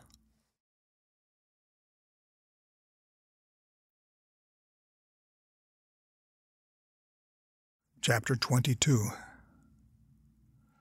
The same evening, Jessie went up the stairs to her apartment. Carrie sat on the floor next to the apartment door. She leaned against the door, her knees up, her infant wrapped in a blanket in her arms. When she saw Jessie, Carrie stopped nursing and discreetly buttoned her shirt. Jessie knelt to see the baby better. What's up? she asked Carrie. You okay? Jessie pulled back the blanket. She still did not approve of mixed marriage offspring, but she was drawn by the fragile beauty of this newborn. The baby burped. You want to come in? Jessie said to Carrie. Is it all right? Carrie asked. Why wouldn't it be all right? You're not planning to move in, are you? The hurt on Carrie's face made Jessie want to take back her remark. Carrie sat on a two seater sofa and laid the baby beside her, placing a pillow to prevent sliding off. Zamel kick you out? Jessie asked. That's so mean, Carrie said. Well, tell me. He takes good care of me, Jessie. And his mother? She taking good care of you, too? She may be going back to Iran. I think so. Her visa's up. But she needs money. Zamel's taken on another job. He's never home. How do you put up with it? He loves me. He can't love you. Dr. Patrick didn't love you. That's different. Zamel cares, Carrie said. Jessie couldn't hide her irritation, and Carrie's reference to Patrick shamed her when she thought how she had succumbed to his lust in the clutch of sin. Carrie was right. There was no love with Patrick like Carrie seemed to have with Zamel. Jessie felt a pang of jealousy. Zamel will leave you, Jessie said. You'll be alone with the baby. He will not, Carrie said. He's trying to get his green card. Now Jessie wanted to hurt. Did you know there's an investigator following him? He's been asking me questions about Zamel for months. He's got government identification. He won't say exactly, but I think he's immigration. She looked away and paused before she met Carrie's gaze again. Maybe he's looking for terrorist. Zamel looks like one. He's not a terrorist, Carrie said, but Jessie heard the hesitancy of doubt in Carrie's voice. Carrie might suspect, too. Something's happened, Jessie said. Has not, Carrie said. He bring you here? We took the bus. When's the last time you saw him? Jessie asked. A week. You really did hope to move in here, didn't you? I just wanted to see you. Carrie looked away suddenly, her face tense and anxious with exhaustion. The awkward silence isolated each in her own world. The baby gave a little cry. Carrie rocked the child gently. Is it Zamel's mother? Jessie asked. She loves Gulshan, Jessie. Does she speak English yet? She doesn't try.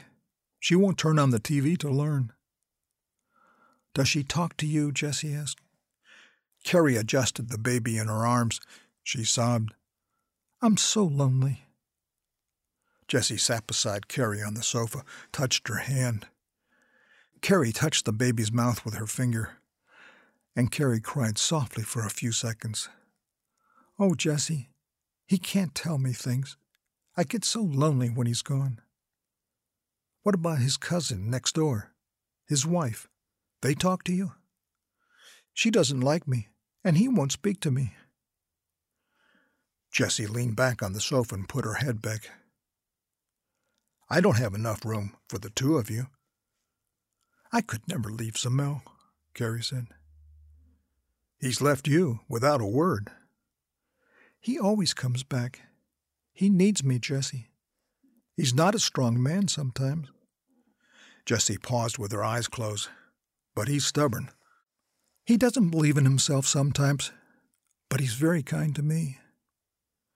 He's out for himself, Carrie. Anyone can see that. They sat in silence for many minutes, Carrie rocking the baby now. Carrie touched Jessie's arm. It's too late to go back home, Carrie said. Could we at least stay the night? Jessie pulled the blanket to the side to look at the baby. She touched her index finger to the little hand that clamped down, a tiny but strong grasp that sparked a wave of emotions attraction, caring, and a deep sadness. Jessie, with her gaze, let Carrie know they could stay the night. She held back on mentioning that she wanted them to stay as long as they wanted. Jessie brought in blankets and pillows to fashion a makeshift crib. Carrie lay on the sofa, her head back, her eyes closed, but not asleep. Her hand protected the baby beside her. The baby whimpered. Carrie stood and cradled the baby in her arms. Hold her, Carrie said to Jessie. Jessie took the baby. Carrie went to the bathroom and shut the door. The baby whimpered again and started to cry. Jessie, her face impassive, tightened her grip on the child and swung from side to side. The child stopped crying, the face comforted. The baby soon slept, her face toward Jessie. The child had a unique beauty, not because she was newborn, but she had the fine features and glowing skin of a Persian princess. Jessie felt an unchecked love for the child, and the intensity made her more uncomfortable than she expected. Carrie returned and reached for her child. For an instant, Jessie did not want to let go. What is her name again? Jessie asked. Gulshan, Carrie said. After Carrie and Gulshan were settled, Jessie went to the kitchenette to prepare something to eat. Three hard knocks on the door startled her. Gulshan cried. Jessie went to the door, silently tiptoeing on the carpet. She was breathing hard. She touched nothing but placed her ear against the panel. Someone beat a fist against the door now, five times. She pulled back. Zamel, Carrie said from the couch. Silence. Both women listened. Who is it? Jessie finally said. It's me, the voice said. It's Zamel, Carrie said. Jessie opened the door. Zamel pushed his way in. Get your belongings, wife. Calm down, Jessie said. Carrie would not move. Zamel stuffed baby things into Carrie's tote bag and grabbed her arm, pulling her up. Get Gulshan, he said. Jessie faced Zamel. Leave them alone. She feared for Carrie now, and Gulshan. It's okay, Jessie, Carrie said, standing and wrapping Gulshan in a blanket. Zamel shoved Carrie and the baby out the door and followed carrying the bag. You left her, you creep, Jessie said. Jessie, I warn you, do not interfere, Zamel said, his eyes hard with anger. Jessie stood in the apartment doorway as they disappeared down the stairs at the end of the hall. Zamel said nothing in the borrowed truck. He took Carrie and Gulshan home in. I was just lonely, Carrie said, but Zamel did not reply. When they entered the garage apartment, Mother took Gulshan. Zamel took Carrie's hand and led her behind the hanging sheets, where he made tender love to her and held her until she slept, the first peaceful sleep she'd had in months.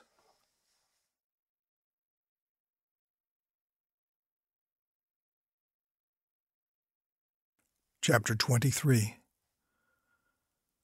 After the breakup with Patrick, and with the new job at the furniture store that made her dread going to work, Jessie started going regularly to church.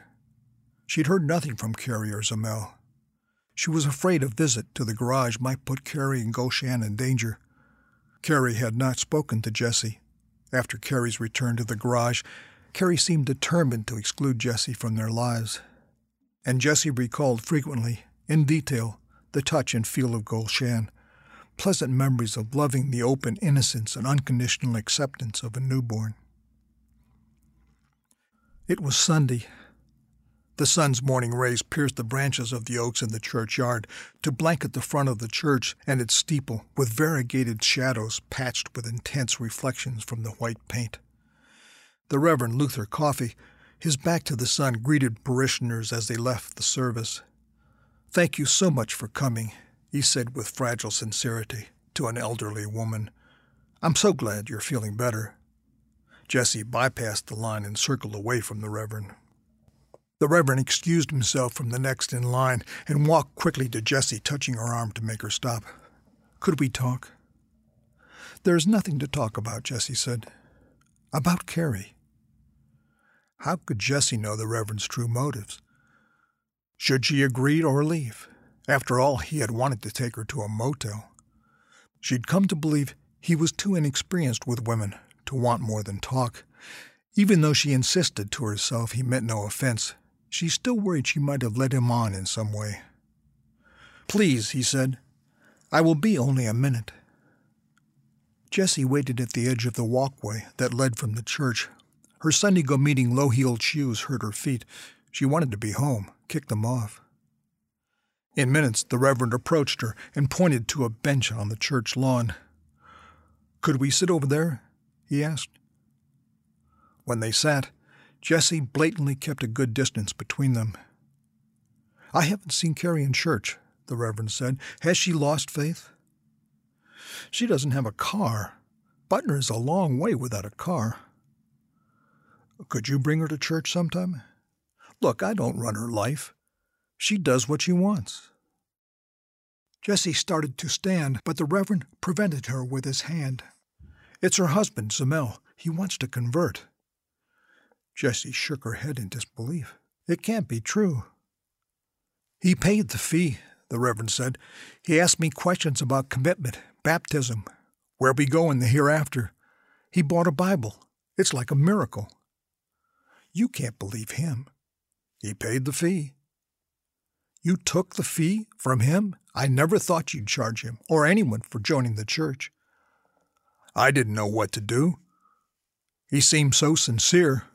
I didn't want him to mistrust me. It was wrong, Jessie said. He'll mistrust you anyway when he finds out. The church never charges for admission. The Reverend didn't look at her. I'll refund it when he gets started. That will be the right thing to do, he said.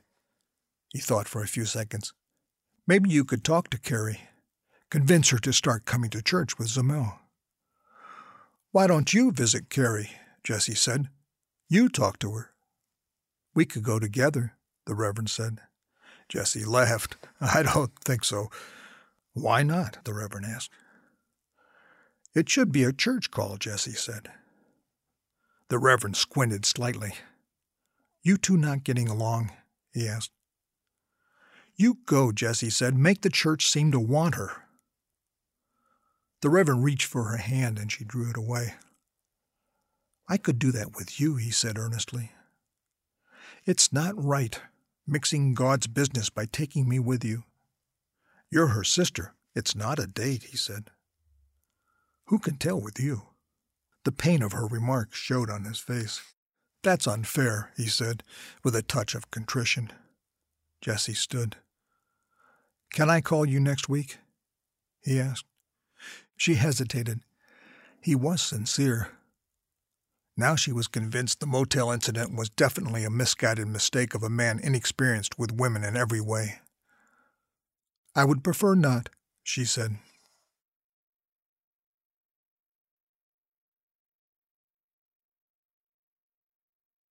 Chapter 24 Jessie couldn't stop thinking about Zamel's new commitment to the church. She didn't believe he would follow through, and was suspicious that he had actually paid money to begin a conversion. She took a sick day off from the furniture store and went to see Carrie at home. Carrie sat outside the garage, her back against the garage door, her knees up, nursing Gulshan. Jessie parked. As she approached, Carrie kept her head down, and Jessie squatted to see her face. Carrie was crying. What's up? Jessie asked. Carrie finished nursing and buttoned her shirt, standing and placing Gulshan on her shoulder. Look at me, Jessie said. Carrie's eyes were frightened. She seemed trapped in indecision, the way Jessie remembered seeing her in their youth. Carrie would not be able to take control of the next step in her life when she was this anxious. Carrie retreated into herself, frozen in thought, like a frightened rabbit in a bright headlight. Come with me, Jessie said. Gulshan, Carrie said. I can't. Bring her along, Jessie said. I'll leave her with Mother. Bring her. Carrie finally followed Jessie. They sat in the car. Gulshan slept peacefully. I'm taking you home, Jessie said. Enough of this. I don't want that, Carrie said. What's wrong? Jessie asked. Carrie cried for a minute or more before she could find words. Mother's going back to Iran. I think she wants to take Gulshan with her her sweet grandchild. She's told you this?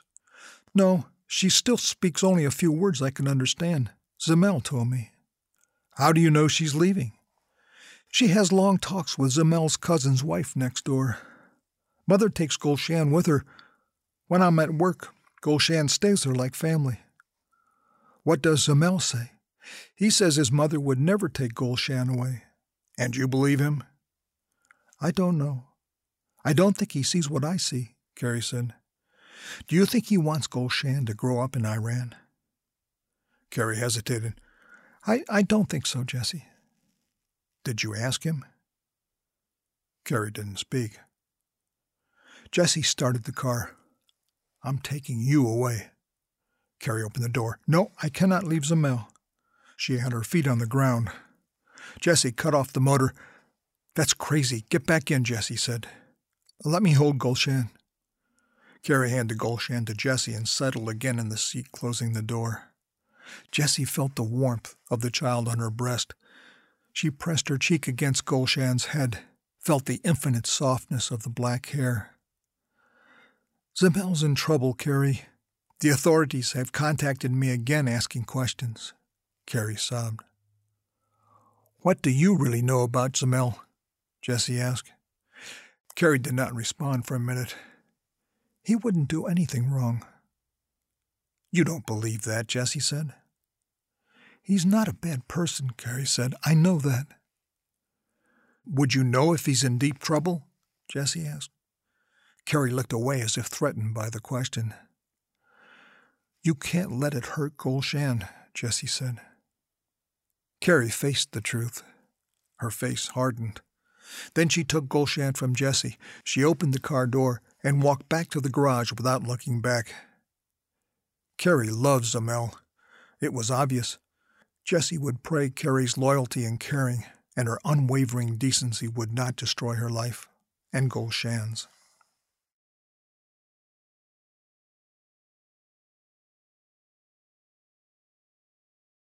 Chapter 25 Harold Lester approached Jessie in the furniture store, in her uniform, standing near a canopy bed with her sign. For the first time, she was relieved to see him. Have you heard from Zamel? he asked. You were out to see your sister. I didn't discuss Zamel, she said. Come on. Did she tell you he hasn't been home in more than a week and he hasn't been to his job in three days? Jessie didn't look at him.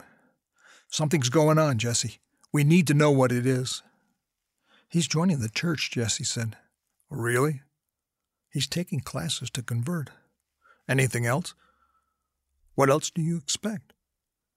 Anything that would tell us where he is and what he's up to. My sister thinks he is not bad, Jessie said, that he would do nothing wrong. Harold laughed. And she'd be the last one to know, wouldn't she? He loves her, Jessie said. I'm sure of that. Do you think that's enough to divert wrongdoing? Harold asked. I don't know, Jessie said. I hope so. Harold looked serious. He was trained in Afghanistan, Jessie. Explosives, computers, that's a lot of dedication. And it can't all be innocent.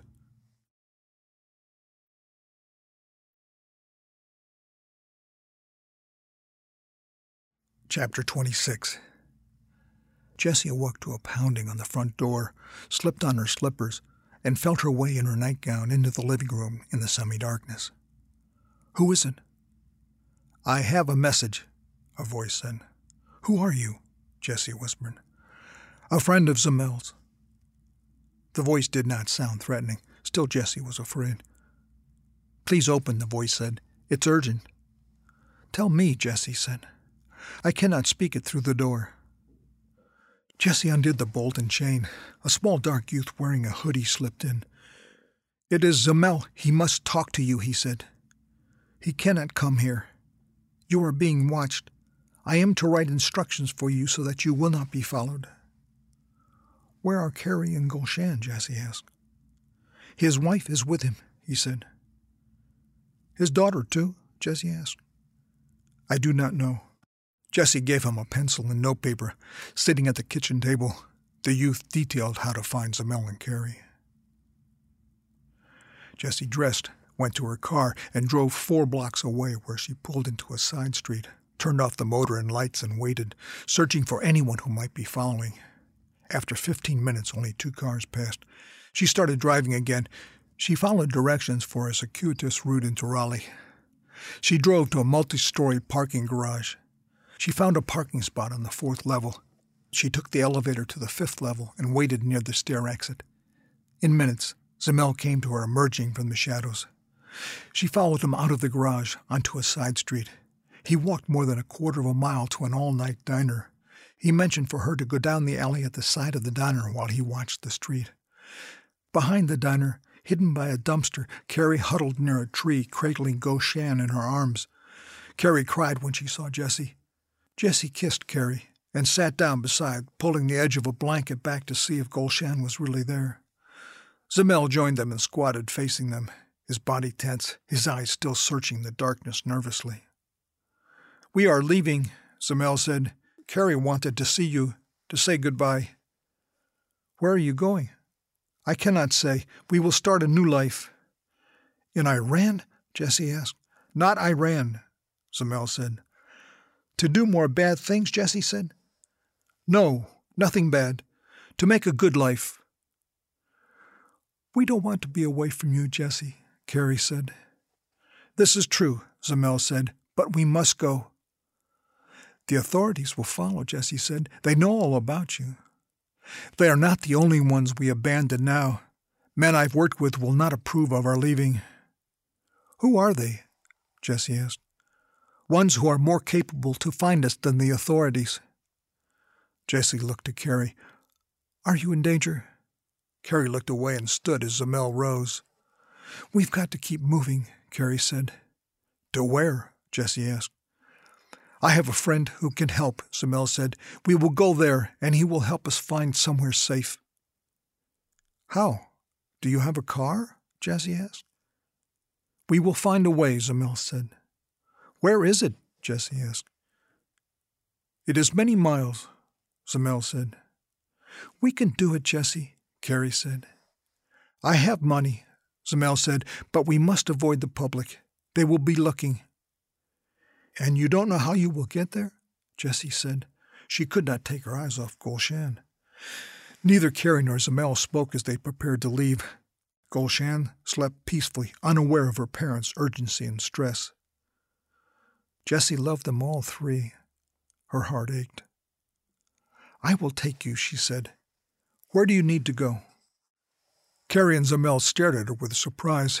Neither had prepared to ask, and neither had ever expected her to offer. They'd come to say goodbye. Jessie took control. I'll get the car. Tell me where it's safe to pick you up.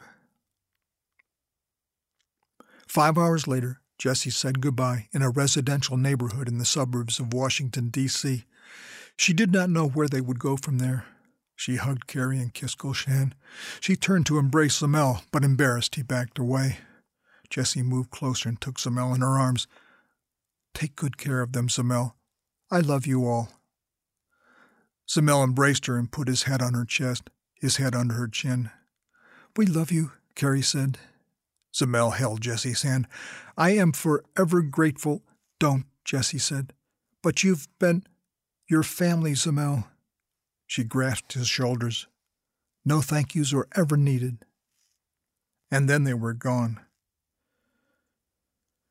Jessie drove back to her apartment the same night and called in sick in the morning to rest at home. Harold Lester knocked on the door four hours before dawn. Where is he, Jessie? Something's about to go down. I need to know. I don't know, she said, keeping the door opening narrow so he would not come in. You got past us last night.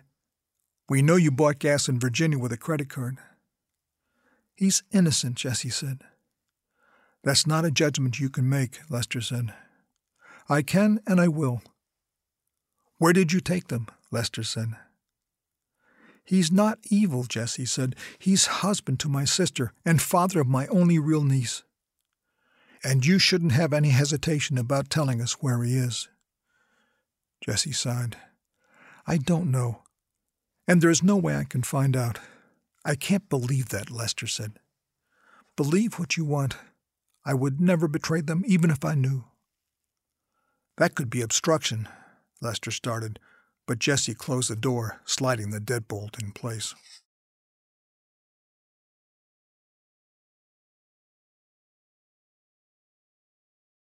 Chapter 27 Jessie was fired from the furniture store for lack of enthusiasm, and she took a secretarial job at the Reverend Coffey's church.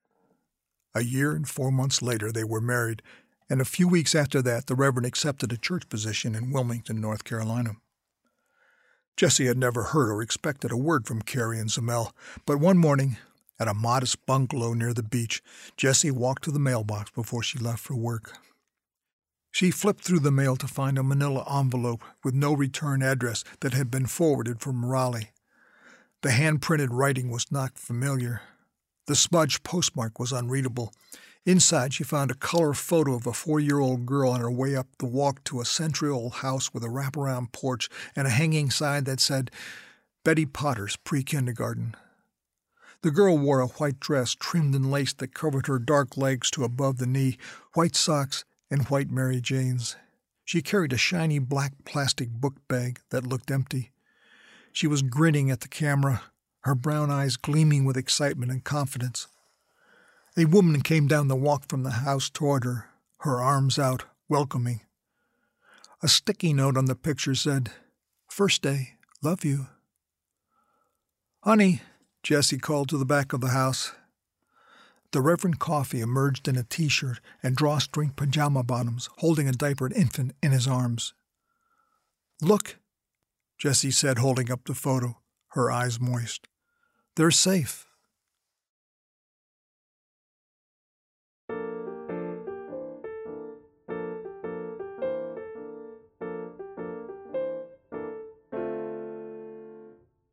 The 34 short stories and five novels of William H. Coles are also available at Amazon, Barnes & Noble, at Kindle and ebook, and online at storyandliteraryfiction.com for reading or download. This podcast is produced by StoryandLiteraryFiction.com, a website that provides learning resources for fiction writers, essays, a blog, newsletter, workshop, tutorial, and interviews with renowned authors, editors, and teachers on the art of creating story in literary fiction. Thanks for listening, and goodbye.